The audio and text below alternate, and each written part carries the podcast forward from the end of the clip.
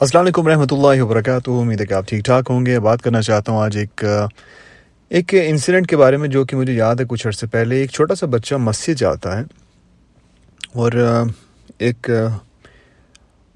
ایک ہجوم میں بیٹھا ہوا ہے۔ یعنی کہ مسجد میں لوگ ابھی صفوں میں نہیں بیٹھے۔ صفیں سیدھی ہوتی ہیں۔ تو ایک بھائی صاحب پیچھے سے اٹھتے ہیں اور ایک اس بچے کے سر پہ ٹوپی اس طرح سے ڈالتے ہیں جیسے کہ وہ بچے نے اگر ٹوپی نہ سر پہ ڈالی تو شاید اس کی نماز ہی نہ قبول ہو۔ چھوٹا سا بچہ۔ زیادہ چھوٹا نہیں، شاید دس بارہ سال کا ہوگا۔ تو میں یہ سوچ رہا تھا، ابھی کئی سالوں بعد جا کے میں ابھی سوچ رہا تھا اس انسیڈنٹ کے بارے میں۔ اور، میں یہ سوچ رہا تھا کہ اگر وہ بچہ مسجد کے کسی ڈونر کا بچہ ہوتا، کسی ایسے کنٹریبیوٹر کا بچہ ہوتا جس نے مسجد میں بہت سارا چندہ دیا ہے۔ کسی ایسے بندے کا وہ بیٹا ہوتا جس جس کا نام مسجد کے ان ممبران میں آتا ہے جو کہ مسجد کے لیے کافی کچھ کر چکے ہیں یا پھر نظر ہی آتا کہ کافی کچھ کرتے ہیں وہ۔ تو کیا یہ بندہ جو ہے دوسرے دن مسجد میں نظر آتا؟ یہ بات کرنے کا مقصد میرا صرف بات کرنا نہیں ہے۔ اپنے آپ کو سمجھانے کے لیے میں یہ بات کر رہا ہوں کہ کیا ہمارا زور جو ہے ہمیشہ کمزور پہ ہی چلتا ہے؟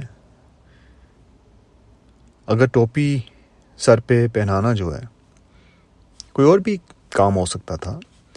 کوئی بھی کام کرنے کے لیے کیا ہم ہمیشہ کمزور بندے کو ہی پکڑتے ہیں؟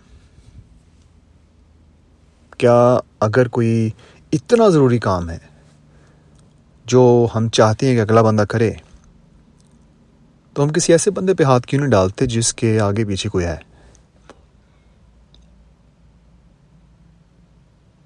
یہ بات کرنے کا مقصد صرف اور صرف، جیسے میں نے پہلے کہا، یہی ہے کہ اپنے آپ کو سمجھانے کے لیے کہ اگر میرے سامنے کوئی ایسی سچویشن آتی جہاں پر میرے سامنے کوئی کمزور بندہ ہے تو اس طرح کی حرکت کرنے سے پہلے میں سو دفعہ یہ سوچوں کہ کیا میرا انداز جو ہے وہ اس طرح کا ہے کہ میں اگلے بندے کو ایک ایک خوبصورت سی عادت، ٹوپی پہننا اچھی عادت ہے، کس طرح سے میں سمجھا رہا ہوں؟ کیونکہ میں، میرے کہنے کا مقصد یہ ہے کہ میں کافی لوگوں سے بات کرتا ہوں اور ان میں سے کچھ اس طرح کے بندے بھی ہیں جو کہ کئی سالوں سے مسجد کا رخ نہیں انہوں نے کیا۔ ایک دو بندے ہیں وہ اس لیے کہ بچپن میں ان کو مار پڑتی تھی اپنے قاری صاحب سے۔ بندہ یہ کہ کہ بڑے ہو گئے ہیں، اب تو ان کو سمجھ آ جانی چاہیے۔ لیکن آپ جانتے نہیں کہ سائیکولوجیکلی کیسے بندہ ایک چیز کو بھول نہیں پاتا ہاتھ سے جب بچہ ہو۔ ایک بھائی صاحب سے ملاقات ہوئی، ان کی عمر تقریباً پینسٹھ سال تھی۔ وہ ابھی کچھ عرصے پہلے قرآن پڑھنا انہوں نے شروع کیا ہے۔ اور میں نے جب پوچھا ان سے کہ آپ قرآن جب پڑھتے ہیں تو عربی میں پڑھتے ہیں، کہتے ہیں، نہیں، میں قرآن تو صرف ترجمے کے لیے پڑھتا ہوں، کیونکہ عربی میں نے سیکھی نہیں ہے۔ اور جب وہ بتانا شروع کیا انہوں نے، ان کی آنکھوں میں آنسو تھے، وہ کہتے ہیں، بچپن میں مجھے میرے استاد نے مارا تھا۔ جب میرے چھوٹے بھائی باہر گئے تھے اور کھیل رہے تھے، تو جب میں واپس آیا کلاس میں، تو میں نے وضو نہیں کیا تھا، کیونکہ میں ابھی سات آٹھ سال کا تھا۔